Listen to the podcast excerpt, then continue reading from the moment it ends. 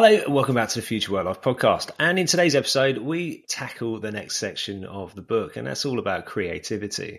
Of course, when you've run a business for many years, when you've worked in a company and you've actually looked at how to solve problems, you realize that creativity applies to many of the most important value creating aspects in our careers. Even since I finished writing this book, AI has become more prominent in our lives. The demonstration about how machines, how technology can help remove some of the mundane aspects of our day to day work has shown that an ability to think critically, understand context, and, and, and really importantly, apply creativity to problem solving is becoming even more important. Now, as I've suggested by making it one of my values, what I've come to realize is that creativity is a state of mind, not just in believing that you can be creative, but immersing yourself in the creativity of others. And that goes from everything from looking at how people solve problems, discussing, listening, and hearing the way they think about things, Two, doing things like reading literature. You know, it seems like a crazy idea. What's literature got to do with my career?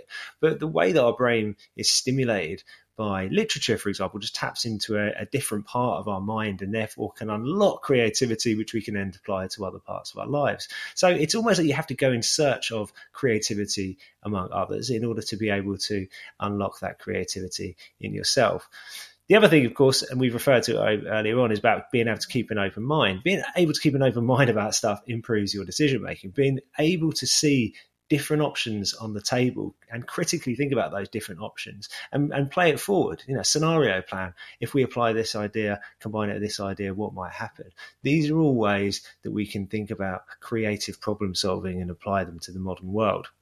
I've got some examples in the book about what creativity could mean in the new world work. For example, Leesman CEO Tim Oldman highlights the need to think fresh about the skills required in future workplaces, starting with leadership, not least applying historical skills to a whole new set of challenges and dialing up the creativity to ensure no is not the first answer.